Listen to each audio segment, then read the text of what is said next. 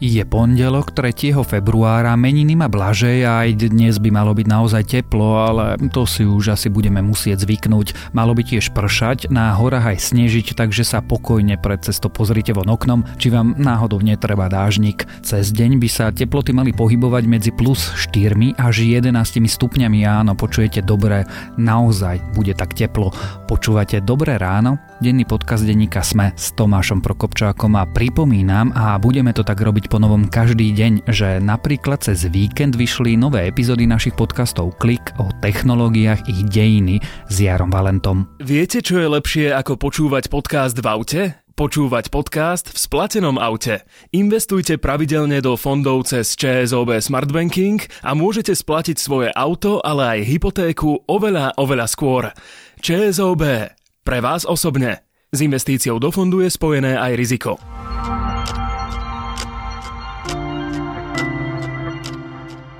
A začneme tradične krátkým prehľadom správ.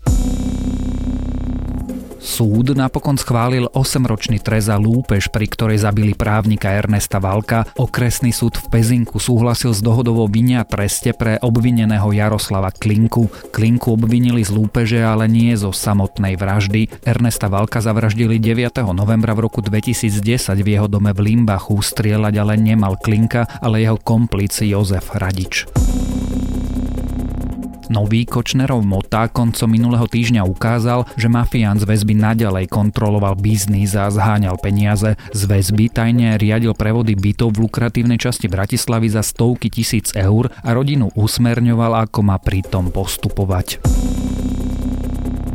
Bývalá štátna tajomnička Monika Jankovská neúspela s odvolaním sa voči dočasnému pozostaveniu výkonu funkcie súdkyne. Jankovská patrí medzi osoby podozrivé zo spolupráce s mafiánom Marianom Kočnerom, čo dokazujú správy, ktoré si mali vymieňať.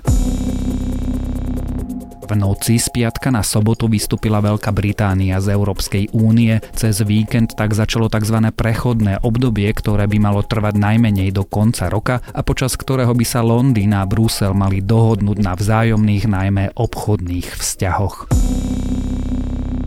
Ak vás tieto správy zaujali, viac ich nájdete na webe Denníka Sme.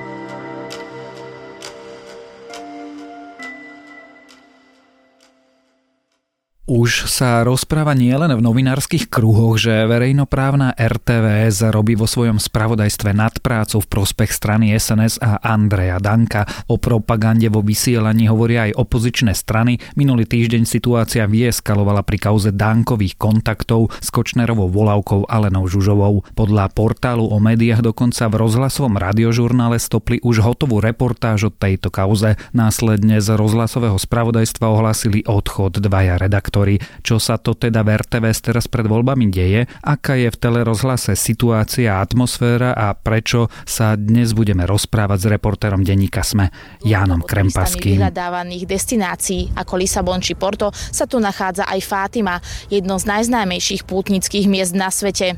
Úroveň cestovného ruchu a to, ako dokážu z neho vyťažiť, zaujalo počas pracovnej cesty v Portugalsku aj šéfa slovenského parlamentu. Portugalsko má pred sebou množstvo víziev, má 125-percentné zadlženie k HDP, má naozaj pred sebou množstvo víziev v oblasti rozvoja priemyslu, cestovného ruchu, ale myslím si, že pre Slovensko by mohlo byť prirodzeným spojencom. V čase, keď krajina riešila vzťah medzi predsedom parlamentu Andrejom Dankom a Kočnerovou volávkou a dnes už aj obvinenou z objednávky vraždy Jana Kuciaka, Martiny Kušnírovej, Alenou Žužovou v hlavných správach RTVS pustili takúto reportáž o Fatime. Janko, aká je situácia v spravodajstve RTVS teraz? Ja som sa v piatok rozprával s dvomi redaktormi RTVS, Michalom Katuškom a Erikom Potockým o situácii v RTV pokles a tá situácia tam nie je dlhodobo dobrá keby sme to povedali takto jednoducho, to ovplyvňovanie, aj keď nie je priame v tom zmysle, že by niekomu povedali, že toto nesmie spracovať, ale skôr také zneisťovanie, je tam dosť na dennom poriadku. Čiže nedá sa rozprávať o nejakej slobodnej tvorivej atmosfére. To znamená čo, keď e, nie je slobodná? Ja si neviem úplne predstaviť, že by som ako novinár nemal slobodu pokrývať témy, ktoré sú dôležité spôsobom, ktorý rešpektuje pravdu. Áno. Asi najlepšie je vyjadrenie v tomto kontexte Michala Katušku, ktorý teda povedal, že niekto príde za ním a mu povie, že prosím ťa a spracuj to normálne tú tému a on keď na to reaguje, že však podľa novinárskych štandardov reakcia je, veď toho sa práve obávam. Takže to asi svedčí o všetkom. Akože takto explicitne mu to povie nadriadený? No.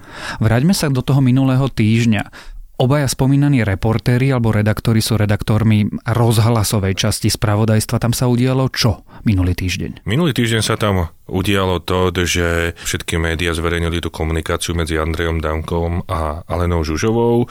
Michal Katuška napríklad rozpráva, že je pravda, že sa o tom dozvedeli redaktori RTVS neskoro, teda o 5. po obede, čo už je pri dennom spravodajstve dosť neskoro. Tak vtedy to bolo zverejnené, skôr áno, sa to, to nemohli. Áno, takže spraviť e, nejakú reportáž o tom dôslednú, že asi sa nedá, ale napriek tomu mu prekážalo, že e, sa v tej televíznej časti veľa používalo pri informovaní o kauze Danka so Žužovou. Líder SNS a predseda parlamentu Andrej Danko si údajne v roku 2016 trikrát telefonoval Zelenou Žužovou. Tá je obžalovaná z objednávky vraždy novinára Jana Kuciaka. Potvrdzujú to vraj nahrávky tzv. Kočnerovej knižnice. Spochybňujú sa slovička ako vraj údajne, možno asi, a že hoci E, sa nedala spraviť komplexná reportáž, ale nejaká krátka sa o tom dala a že napriek tomu v podstate bola len čítaná informácia k tomu, ale naopak reportáž o Fatíme, o služobnej ceste Andreja Danka do Portugalska, či tá bola ako komplexne spracovaná, ktorá vyznela v prospech neho. A za veľkú chybu Katuška považuje aj to, že na druhý deň v radiožurnále o 7, kedy ľudia čo najviac teda počúvajú rádio, tak vtedy nebola o tejto kauze medzi Dankom a Šužovou vôbec žiadna zmienka. To považuje za najväčšiu chybu. Ja teda rozumiem, prečo keď správa je zverejnená o 5. po obede o 6. v radiožurnále je iba čítaná správa a my sme ako denník sme boli súčasť tej skupiny, ktorá zverejnila kontakt medzi Andrejom Dankom a Helenou Žužovou a keďže bohužiaľ ale v RTVS nikomu nedôverujeme, RTVS o tom vopred nevedelo. Ale prečo sa tá správa riadne spracovaná, riadne zmonitorovaná neobjavila neskôr večer, alebo v rannom vysielaní televízie, rozhlasu? Neviem, túto informáciu nemám, ani mi ju Michal Katuška nespomenul iba spomenul informáciu v zmysle, že na druhý deň ráno o 7, keď je radiožurnál veľmi sledovaný podľa ich teda meraní, aj počúvaný, takže vtedy nebola ani zmienka o tejto kauze uh, Danko Žužova, čo považuje za veľký prehrešok. Opýtam sa ťa teda inak. Tebe ako novinárovi, ktorý to robí roky, rokúce, príde normálne, že médium verejnej služby takéto niečo nezaradí do svojho vysielania? Uh, samozrejme, že ma to veľmi prekvapuje. Ja som v ten deň mal dokonca službu a v rámci služby, to asi poslucháči vedia, sledujem aj večerné správy a pozeral som aj RTVS, aj Markizu, aj Jojku a bol som prekvapený, že kde to bolo až zaradené, napríklad v televízii a že to bola čítaná správa, ale to vysvetlenie, že sa to neskoro dozvedeli, tomu rozumiem. A aj sám Katuška proste povedal, že on chcel, aby aj v radiožurnále tá správa bola ako prvá zaradená a že oni ju zaradili ako prvú, že dobre, ešte by si vedel predstaviť, že vtedy bola aj štrák autodopravcov, ale aj tak si myslel, že mala byť ako prvá správa zaradená ako vo väčšine médií. Zdá sa ti teda situácia v spravodajstve RTVS normálna? No samozrejme, že nie, ale tak to snáď je e, jasné každému, kto počúva, pozera RTVS, že tie štandardy sú tam pekne podané trošku iné ako v štandardných médiách. Žiadame generálneho riaditeľa RTVS, aby prestal v predvolebnom období pomáhať vládnej SNS. A ak by náhodou nevedel, kam skonopí a ako zabezpečiť objektivitu spravodajstva, tak možno by sme mu mohli ponúknuť e, také riešenie, že dočasne aspoň dovolie postaviť mimo funkciu šéfa spravodajstva a nahradiť ho inými redaktormi, po prípade senior editormi. Ako oni reagujú, ako vedenie spravodajstva RTVS, vedenie RTVS ako také reaguje na túto kritiku, ktorú sa im teda dostáva už v tomto okamihu aj od politických strán? Komunikovali sme aj s hovorkyňou RTVS Erikou Rusnákovou, ktorá na to reagovala, že žiadny verejný činiteľ ani politické strany nemajú v RTVS privilegované postavenie.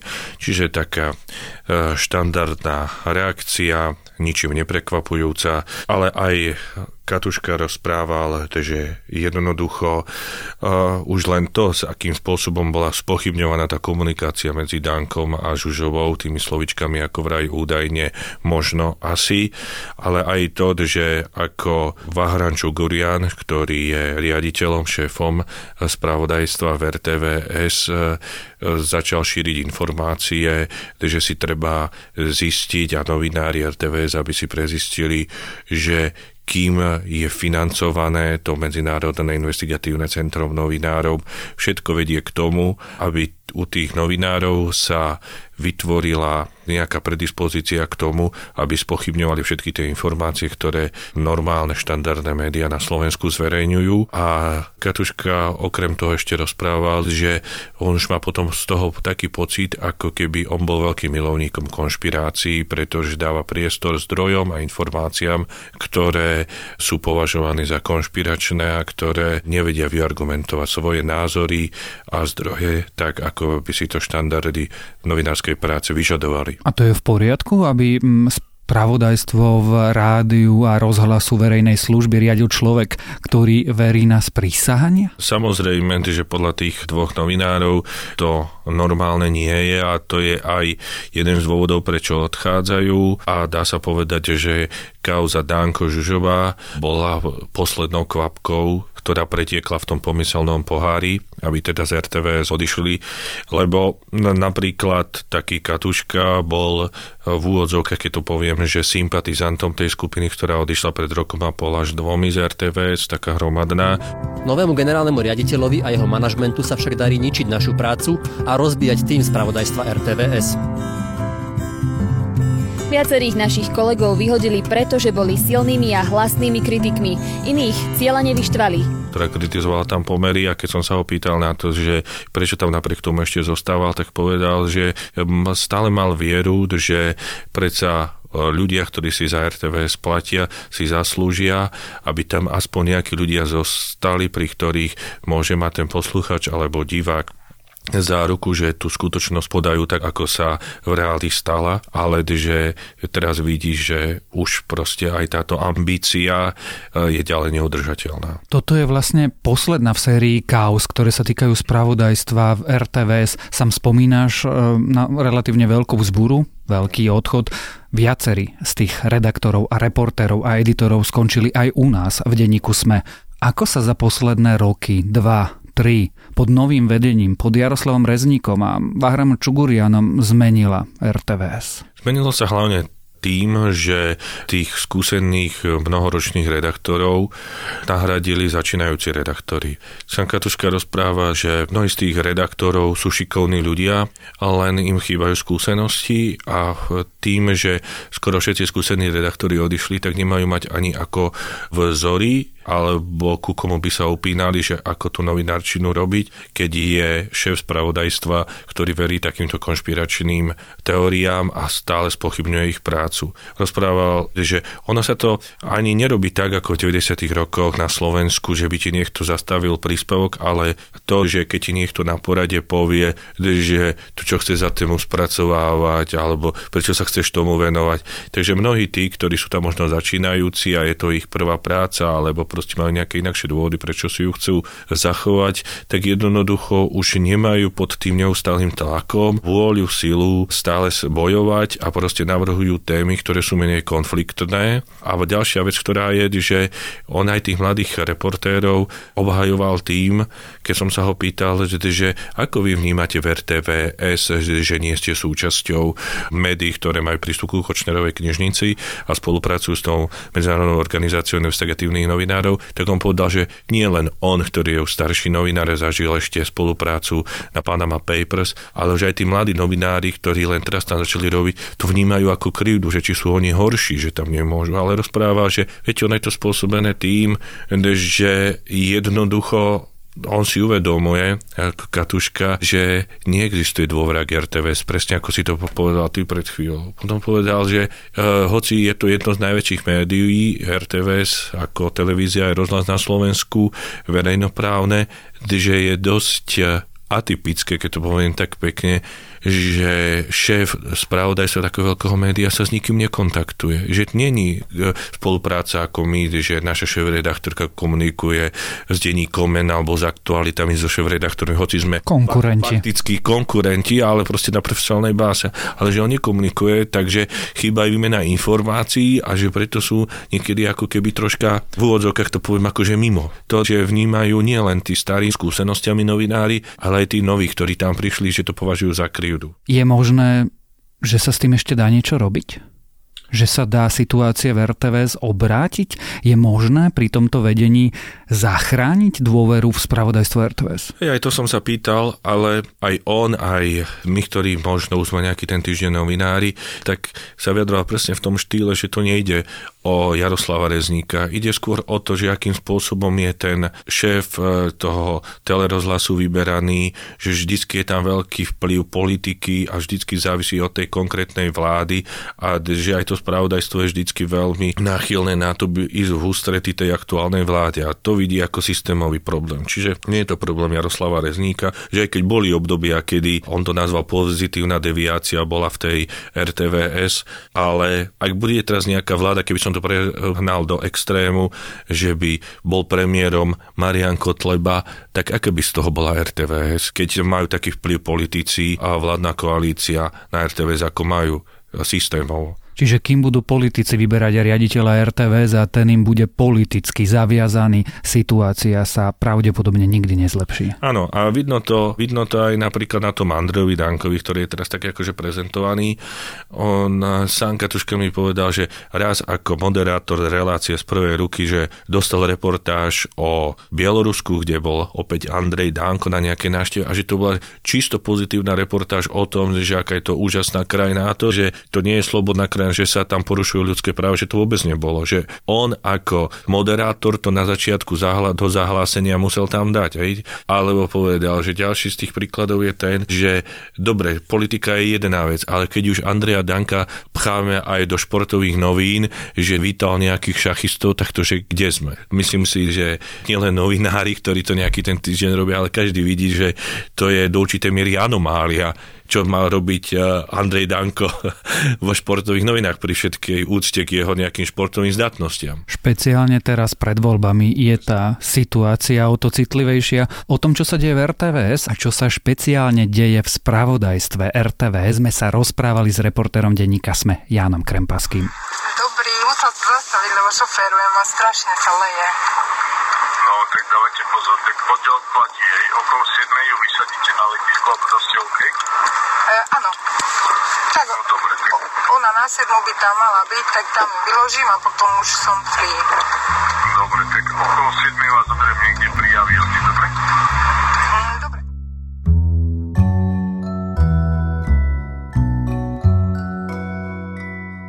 Vraj filozofi môžu byť naši noví guru. Takýto zaujímavý fenomén totiž teraz opisuje BBC vo svojom texte Prečo filozofi môžu byť tí, ktorí zmenia rok 2020. Zdá sa totiž, že vo svete knižných vydavateľov sa objavuje nový trend, keďže rôzni kauči, mentori a samozvaní guru blúzniaci o seba zdokonalovaní sa už prejedli, vydavatelia to skúšajú oklukov a nové návody na život slubujú rady existencialistov pre každodenné prežívanie, čo vám stojíci hovoria o 21. storočí, či ako by sa mal správať etik, keď príde zombie apokalypsa. Fenomén je to zaujímavý a čítanie tiež, takže ho dnes odporúčam. A to je na dnes všetko. Želáme vám príjemný a úspešný štart do nového týždňa. Počúvali ste Dobré ráno, denný podcast denníka Sme dnes s Tomášom Prokopčákom.